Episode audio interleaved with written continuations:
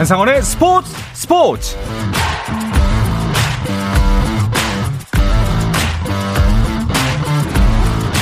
스포츠가 있는 저녁 어떠신가요? 아나운서 한상원입니다. 오늘 이슈들을 살펴보는 스포츠 타임라인으로 출발합니다.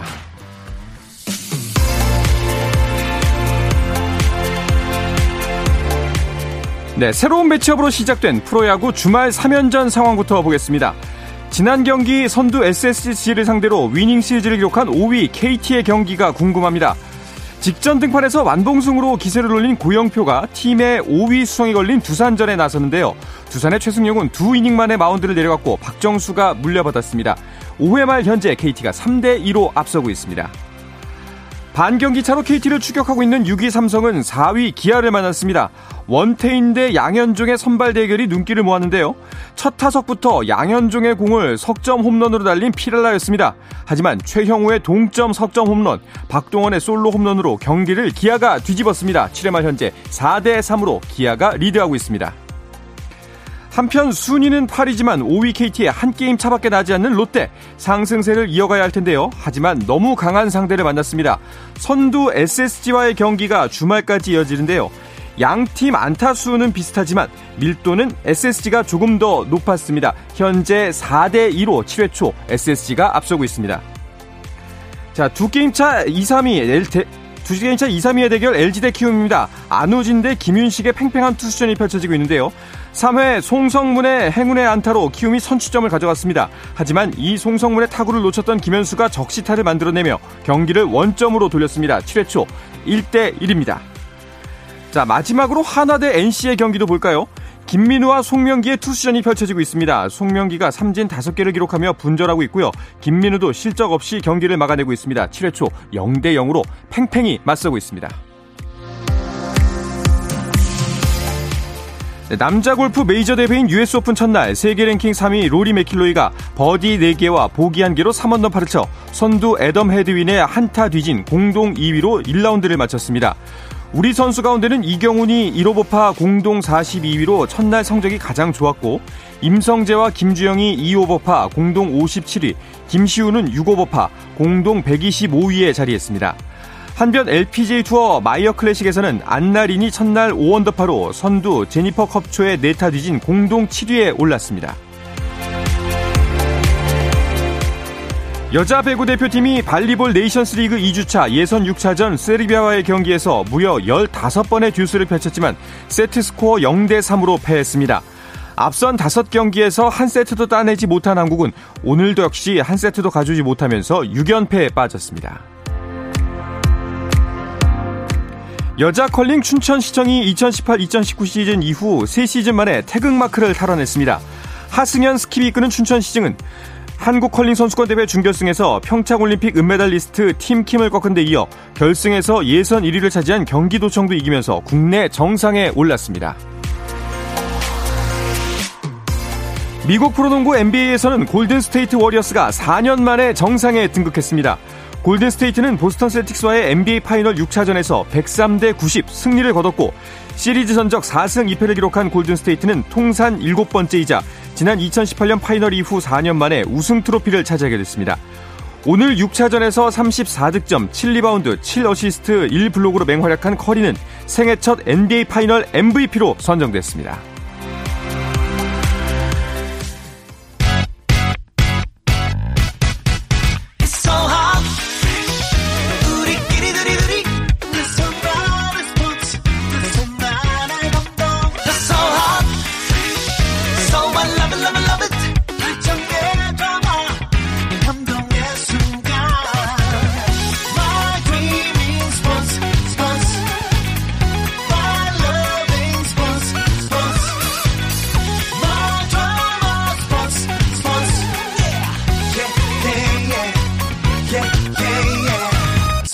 스포츠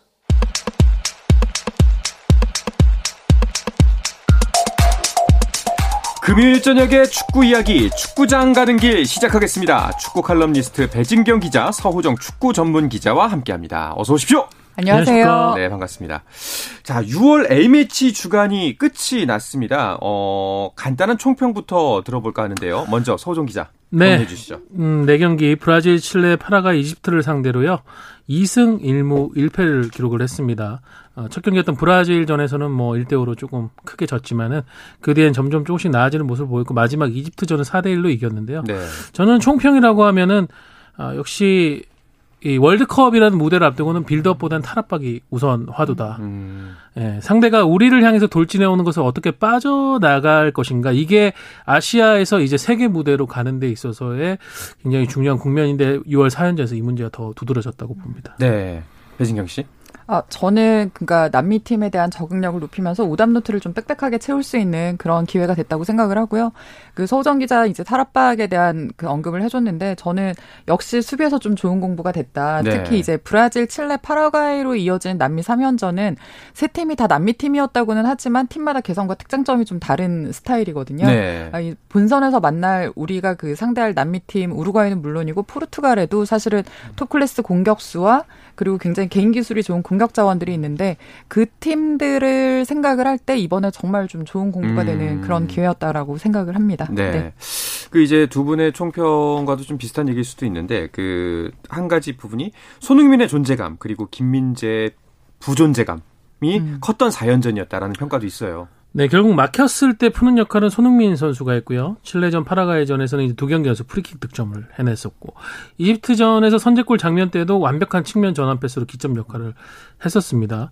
아, 또 말씀해 주신 김민재 선수의 빈자리는 수비의 안정감 부분도 있지만은 좀 강력한 상대의 전방 압박을 벗겨내고 나아가면서 상대 라인을 역으로 무너뜨리는 그런 김민재 선수의 저돌적인 플레이도 좀 그립지 않았나 음. 그런 생각이 들더라고요. 네.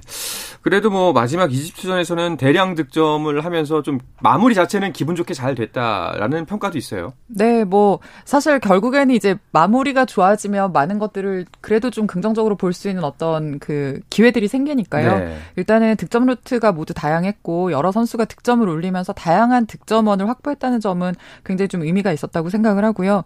이집트가 우리 예상보다 그렇게 위협적이지 않았던 음. 전력인 것도 분명히 이제 좀 감안을 해야 되지만 뭐 패턴 플레이를 통한 전술적인 움직임이라든가 세트피스 세트 피스에서 이제 약속된 플레이가 좀 잘 이루어졌다는 점은 좀 의미가 있었다고 생각을 하고요. 네. 이날 네 골 중에 이제 세 골이 그 헤더로 좀 만들어진 골들이었는데 우리 선수들이 뭐 크로스를 하거나 문전 침투를 하는 움직임 그리고 또 낙하지점을 포착을 해서 이제 슈팅으로 연결하는 그 모든 장면들이 어, 전체적으로 봤을 때 어떤 선수가 뛰어도 결국엔 좀 합이 들어맞는 조직력이 조금씩 올라오고 있다. 음. 이런 생각이 좀 드는 그런 경기였습니다. 네.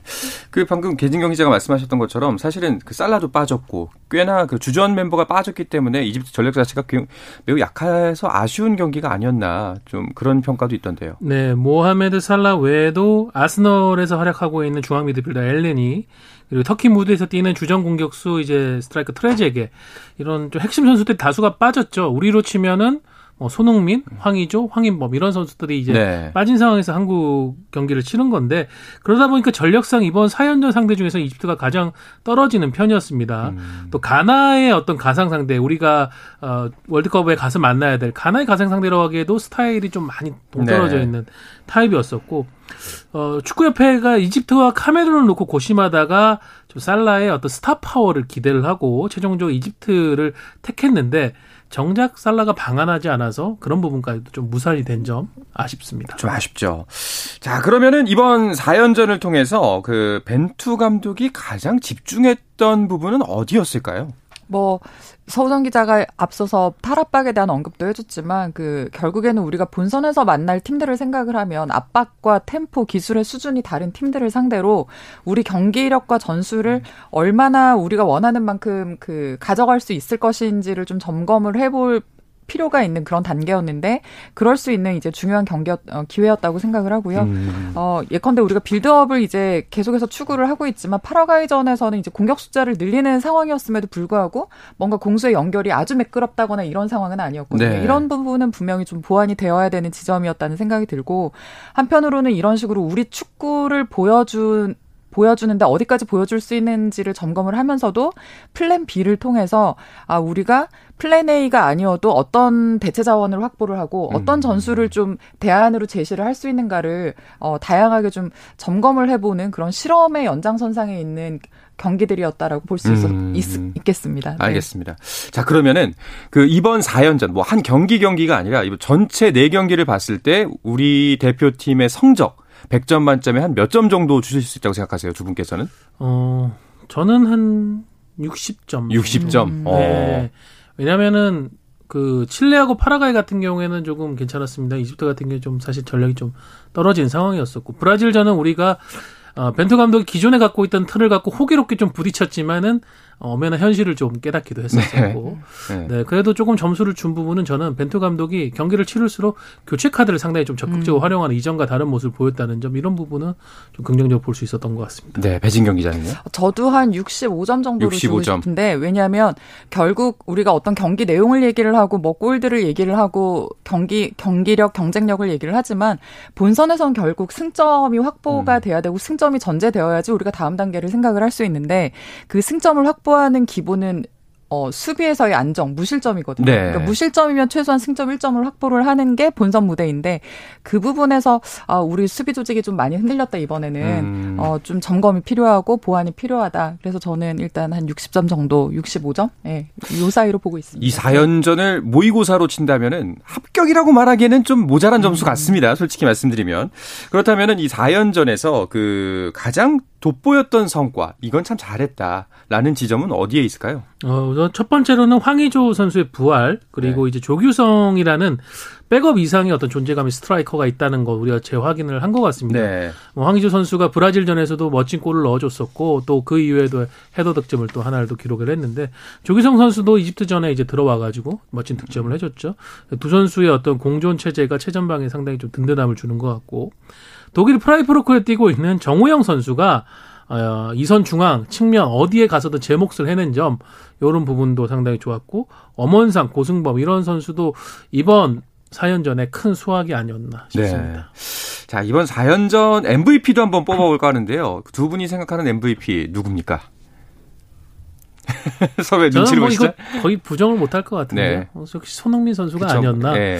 그 한껏 물올라 있던 프리미어리그 득점왕을 하고 온 그 감각이 결국은 거의 다 동원이 됐고 저는 이 천하의 브라질이 음. 손흥민을 막기 위한 수비 전략을 준비를 하면서 나왔다는 것 자체가 음. 지금 손흥민 선수의 위상을 보여준다고 생각돼요. 그렇군요. 저는 뭐 손흥민이 당연 뭐 거기에 이제 손흥민이라는 이름에 이견을 제시할 사람은 없다고 생각을 해서 네. 좀 다른 사람을 생각을 해봤는데 네. 저는 브라질전에서의 김승규 선수를 꼽고 싶습니다. 음. 제가 그날 뭐 서우정 기자와 다른 후배 기자들과 뭐 이야기를 좀 나누기도 했지만 저는 김승규 선수가 아마 한 지난 1년치의 움직임을 그날 하루 만에 다 보여준 게 아닌가. 네. 그리고 수많은 어떤 그 실점 위기 상황을 선방으로 좀 바꿔놓는 걸 보면서 아, 손흥민만큼 좀 임팩트 있는 어떤 존재감을 보였다. 어, 저는 그 본선에서 이제 어쨌든 골키퍼의 그 집중력과 선방 능력도 굉장히 중요한데 그렇죠. 다섯 골을 실점을 했지만 그만큼 또 되게 많은 음. 어, 어떤 위기들을 어, 넘겨준 그런 존재감을 보여서 김승규 선수도 저는 괜찮았다고 생각을 합니다. 음, 네. 알겠습니다. 네. 반면에 손흥민 선수가 맹활약을 펼쳤지만 너무 손흥민 의존도가 높은 거 아니냐라는 비판도 있어요.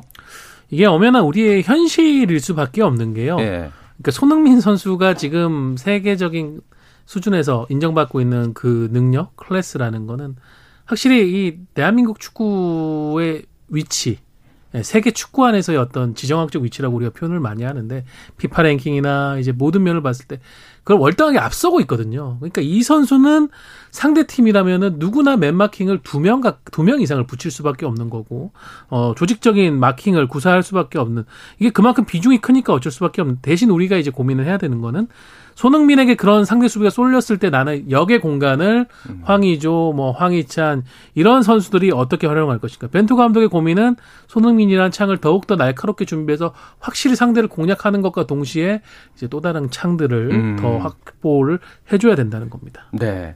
자, 보완해야 될 과제. 아마 아까 그 100점 만점에서 감점 요인 중에 제 생각에 뭐 30점, 40점 중에 어, 한 7, 80%는 수비가 아니었나 하는 생각이 드는데, 어, 이런 부분 어떻게 앞으로 좀 보완해 나가면 좋을까 싶은데요. 네, 결국 이제 수비라인 불안을 이야기를 하지만 본선에서 우리의 수비는 사실 수비라인만의 책임은 아니거든요. 네. 그러니까 미드필드에서 얼마나 압박을 하면서 우리 수비라인을 보호를 해주는가 또 상대 역습 상황에서 우리 공격수들이 얼마나 빠른 전환 플레이로 우리 수비라인의 숫자를 늘려주는가 또 수비에 힘을 보태주는가 이 모든 게 사실은 수비라는 이름의 조직력으로 또 반영이 되는 부분이거든요. 그런 의미에서 이제 중앙 미드필더에서 굉장히 그 수비에서 큰 역할을 해줬던 큰 정우영 선수가 어, 부상으로 사실 전력에서 이탈을 하고 보니 그 자리가 오히려 굉장히 좀 크게 느껴졌던 음. 어, 부분이 있었고요. 그 정우영 선수를 완벽하게 대체할 수 있는 어, 수비형 미드필더의 역할을 할 수 있는 선수가 혹은 파트너가 조금 어, 좀 절실해진 그런 음. 어떤 장면들이 좀 나왔고요.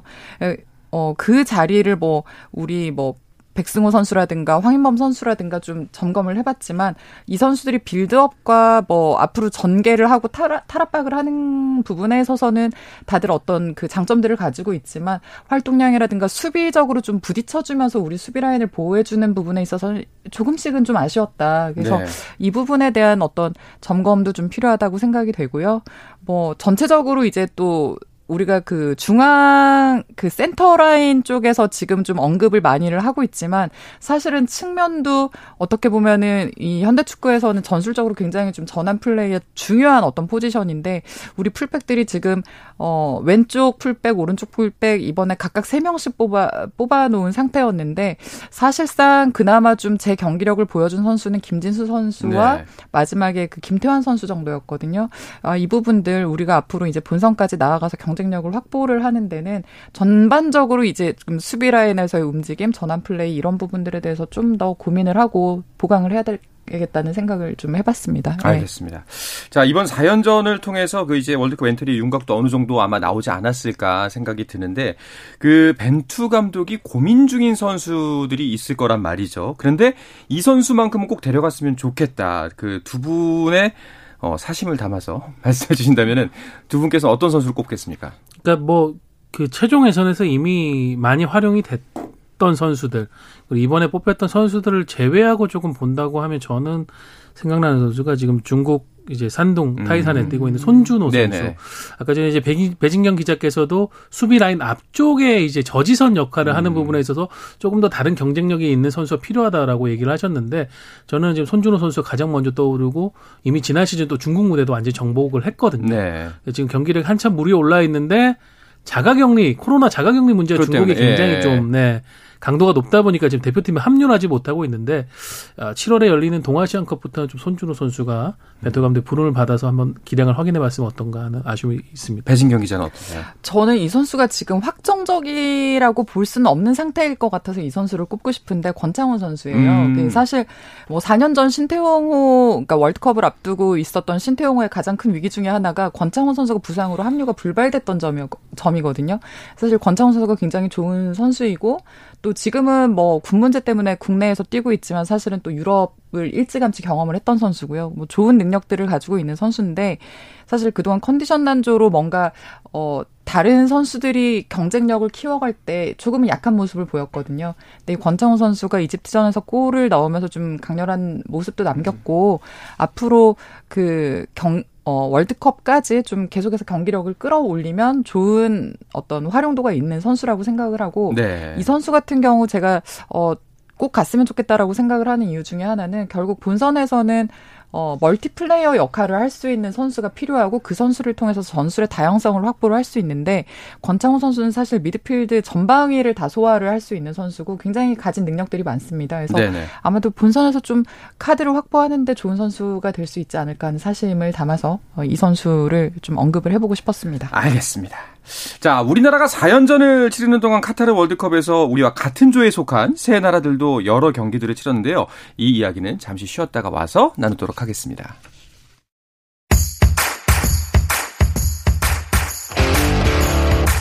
오늘 경기 놓쳤다면 국내 유일 스포츠 매거진 라디오 스포츠 스포츠 한상원 아나운서와 함께합니다. 네, 금요일 저녁에 축구 이야기 축구장 가는 길 듣고 계시고요. 서우정 축구 전문 기자, 축구 칼럼니스트 배진경 기자와 함께하고 있습니다. 어, 벤투가 바쁜 6월을 보내는 동안 카타르 월드컵 본선에서 만날 경쟁국들도 숨가쁜 일정을 소화했죠. 네, 어, 포르투갈은 유럽 네이션스 리그에 참가를 했었고요. 가나는 아프리카 네이션스컵 예선 그리고 일본에서 열린 기린컵에 참가를 했습니다. 우루과이는 이제 북중미 3개국과 평가전을 어, 3연전을 치렀는데요. 가장 눈에 띄는 팀은 역시 우루과이였습니다. 네. 어, 우루과이는 이제 멕시코 월드컵 16강 단골팀이라고 할 수 있는데 이 팀을 3대 0으로 완파했고요. 그다음 미국과의 경기는 이제 무득점 무승부를 약간 주춤하는 모습 보였지만은 마지막 경기였던 파나마와의 경기에서 5대 0 대승을 거뒀습니다. 어, 우루과이가 대단하네요. 좀 굉장히 공격력이 강력한 것 같습니다. 네, 공격력은 늘 강력했고요. 예. 우루과이는 전통적으로 수비가 굉장히 이제 뭐 두 줄까지도 세울 만큼 단단하고 또 역습에 강한 팀이었는데 그 대표팀에 장기 집권했던 타바레스 감독 후임으로 디에고 알론소 감독이 부임을 한 이후 A 매치에서 7경기 지금 무패를 달리고 있거든요. 오. 그 전적이 6승 1무입니다. 좋은 경기력을 유지를 하고 있고요. 어, 특히 이제 16, 이 7경기에서 16골을 넣고 1실점만 기록했을 정도로 이 공수 밸런스가 지금 굉장히 좀 좋은 상태를 유지를 하고 있고요. 어, 6월 3경기에서 이제 4골을 몰아친 그 에딘손 카바니가 정말 그 베테랑 공격수거든요. 이 선수와 그리고 뭐 수아레스도 있지만 최근 리버풀로 이적한 신성 다윈 누네스라든가 또 페데리코 발베르데처럼 이제 그 레알 마드리드 레알 마드리드에서 뛰고 있는 그 굉장히 좀 좋은 선수들이 음. 전 포지션에 걸쳐서 있기 때문에 확실히 우리에게 굉장히 좀 까다로운 상대가 될 것 같다 이런 생각이 듭니다. 그렇군요. 네네. 포르투갈은 어땠나요? 네, 포르투갈은 이제 네이션스 리그 조별 예선을 치렀는데 4경기에서 2승 1무 1패를 기록을 했습니다. 첫 경기는 스페인과 1대 1로 비겼고 그다음에 스위스를 4대 0으로 꺾고 체코를 2대 0으로 꺾으면서 기세가 좀 올라오나 싶었는데 마지막 경기 이제 스위스 원정이었는데요. 0대 1로 패했습니다. 이게 어떻게 보면 우리 벤투에게 많은 좀 힌트를 줄 것 같은데 어, 포르투갈의 경기력 기복이 조금 있고 특히 조직적인 팀을 만났을 때 그 경기력의 기복이 조금 더 두드러진다라는 어. 걸 이제 스위스전 패배로 드러났다고 봅니다. 네. 그래도 역시 가장 이제 우리가 1승 상대로 지목하고 있는 가장 궁금한 건 가나전이 아무래도 그렇지 않을까 싶은데요. 네, 맞습니다. 네. 우리가 반드시 승리를 거둬야 되는 팀으로 이제 평가를 하고 있는 가나인데요. 지금 아프리카 팀들은 내년에 있을 아프리카 레이, 네이션스컵 예선을 치르는 중이고 가나가 사실 6월에 그 예선 경기에서는 1승 1무로 어뭐 전적은 괜찮게 나왔지만 바로 아시아로 날아와서 지금 일본에서 기린컵 이제 치렀고요. 일본과의 경기에서 1대 4로 패하기는 했지만 이 본선에서 만날 가나의 경기력을 스코어 그대로 보면 안 됩니다. 어. 이번에 그 우리나라에 방문을 했던 이집트와 좀 비슷하게 어, 뭐, 아프리카 예선, 아프리카 네이션스컵 예선을 치르고 들어와서 장거리 비행이라든가 시차 적응에 어떤 문제도 있었고요. 우리가, 어, 이 팀이 지금 최근에 이중 국적을 가진 선수들 귀화를 적극적으로 추진을 하면서 네. 공격과 수비에 지금 굉장히 좀 강력한 보강을 어, 추진을 하고 있기 때문에 본선에서는 지금의 컨디션, 지금의 경기력이라고 보면 안 되고 음. 우리가 좀 계속 주의 깊게 챙겨 보면서 준비를 해야 될 것 같습니다. 그러니까요. 이제 가나가 월드컵 본선에서는 지금이랑 전혀 다른 팀이 될 수도 있다. 이런 얘기도 나오더라고요. 자, 이제 2022년 카타르 월드컵 본선에 나갈 32개 나라가 모두 결정이 됐죠. 네, 이제 어, 월드컵 조추첨을 할 당시에 이제 29개국이 확정돼 음. 있었고요. 음. 나머지 이제 3개 국가는 대륙 간 플레이오프를 치렀었는데 네. 어, 6월 A매치 기간 중에 진행이 됐고요. 어, 유럽 음, 이 플레이오프에서는 웨일스가 우주 우크라이나를 꺾고 이제 올라왔고요. 그리고 호주가 어, 또 남미와의 어떤 최종 예선을 극적으로 승리하면서 올라갔습니다. 그리고 마지막으로 코스타리카가 이제 오세아니아를 음. 대표한 뉴질랜드를 상대로 1대 0을 승리하면서 최종 티켓을 따냈습니다. 네, 이제 대진표가 모두 짜였습니다. 자, 그리고 한 가지 좀 안타까웠던 소식은 그 23세 이하 대표팀의 황선홍호가 한일전 완패를 당하면서 그 처음으로 그 8강 탈락을 했습니다. 네, 예. 23세 이하 아시안컵 8강전에서 일본에 0대 3으로 패했는데요. 사실 질 수도 있죠. 근데 이제 상대가 일본이었다는 점. 가위바위보도 지면 안 되는. 그렇죠. 예. 근데 또 그 일본이라는 팀이 21세 이하 팀으로 꾸려져서 음. 사실 어, 어떻게 보면 우리보다 어리기도 하고 이런 팀인데 이 그 일본이 사실은 어, 다음 올림픽을 준비를 하면서 일찌감치 팀을 꾸려서 지금 조직력을 다지는 그런 팀이거든요. 이 팀에 져서 이제 충격이 좀 더해졌습니다. 사실 네. 우리가 2년 전에는 이 대회에서 우승을 했는데 8강에서 탈락을 하고 그 상대가 일본이었다는 점에서 음. 굉장히 좀 충격이 컸던 그런 경기였던 것 같습니다. 그러니까 여기 예견된 참사다라는 평가가 있기도 하고 또 이제 차라리 아시안 게임이 연기된 게 다행이다라는 이야기까지 나올 정도거든요. 네.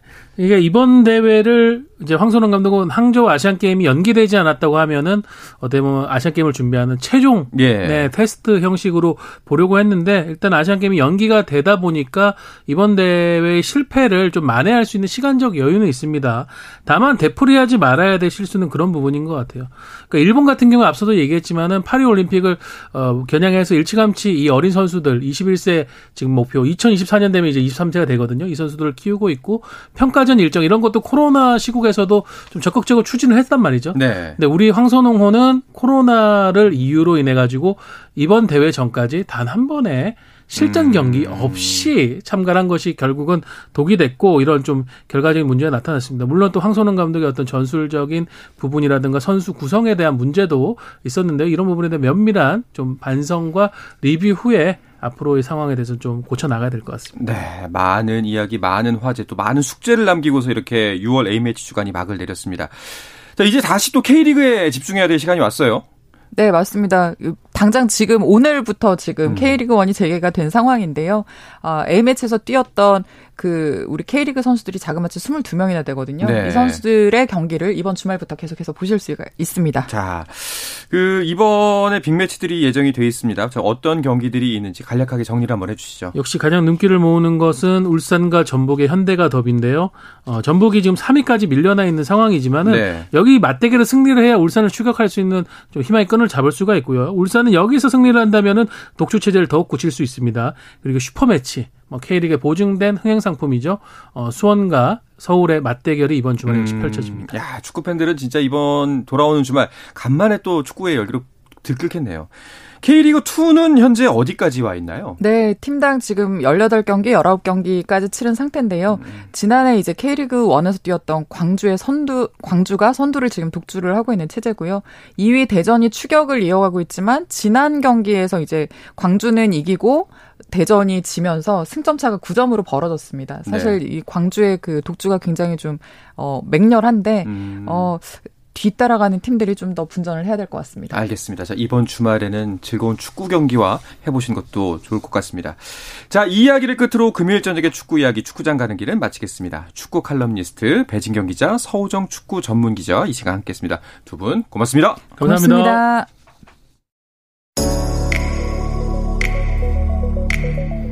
네, 주말 스포츠 스포츠는 9시 20분부터 함께 하실 수 있습니다. 저는 월요일 저녁 8시 반에 다시 돌아오겠습니다. 아나운서 한상원이었습니다. 스포츠 스포츠!